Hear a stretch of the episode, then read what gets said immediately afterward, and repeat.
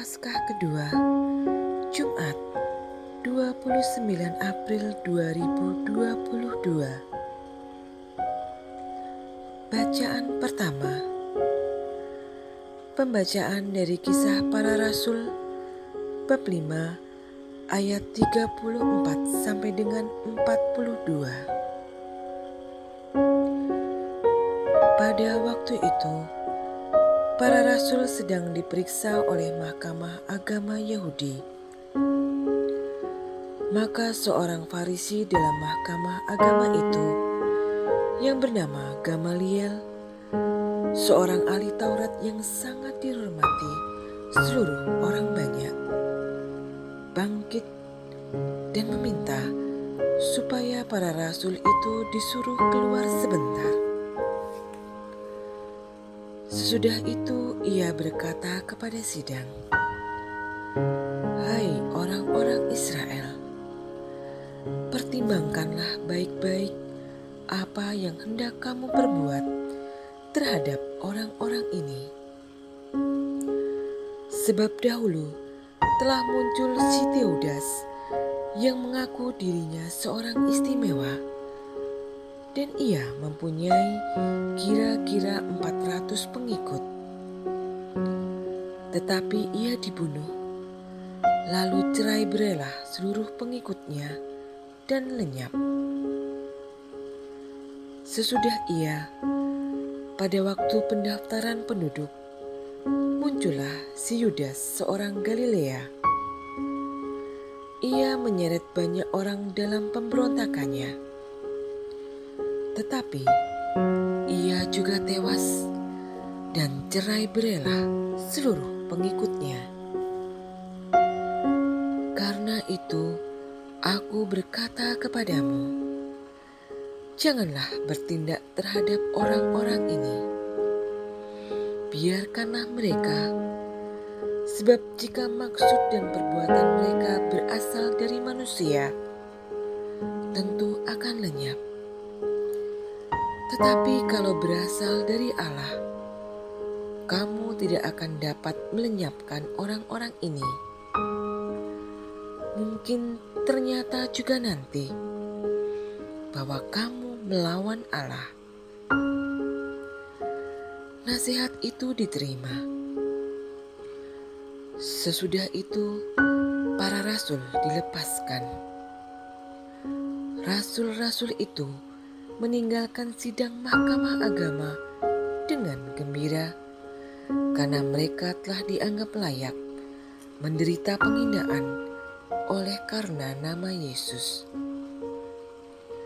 Dan setiap hari mereka melanjutkan pengajaran mereka di bait Allah dan di rumah-rumah umat dan memberitakan Injil tentang Yesus yang adalah Mesias. Demikianlah sabda Tuhan.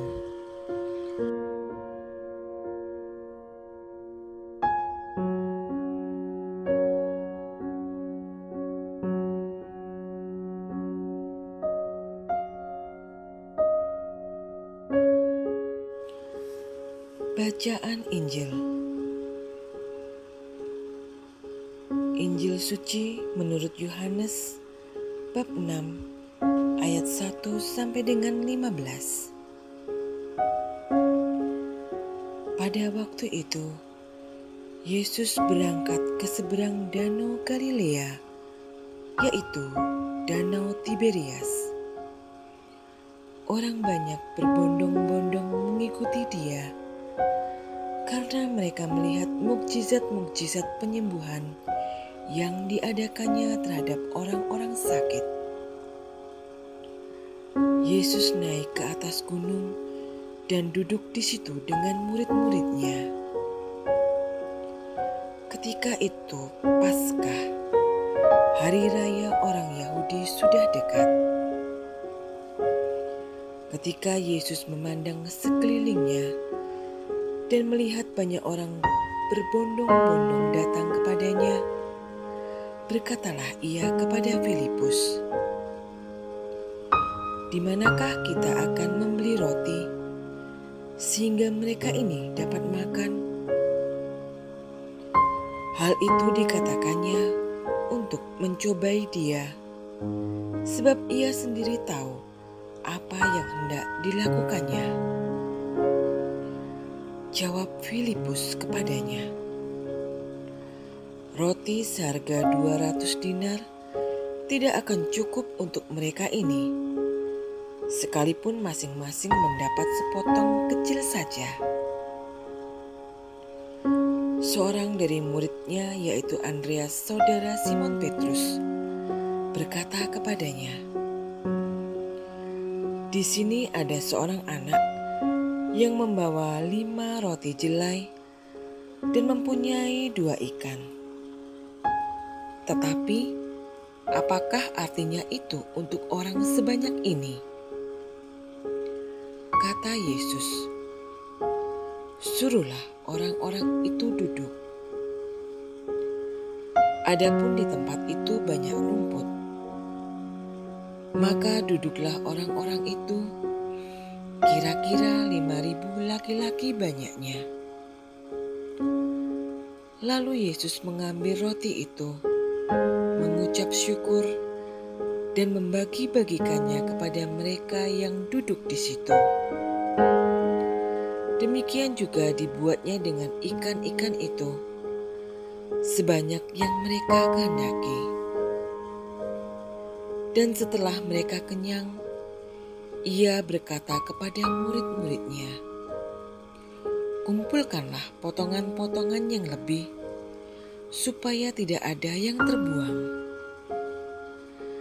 Maka mereka pun mengumpulkannya dan mengisi dua belas bakul penuh dengan potongan-potongan dari kelima roti jelai yang lebih setelah orang makan.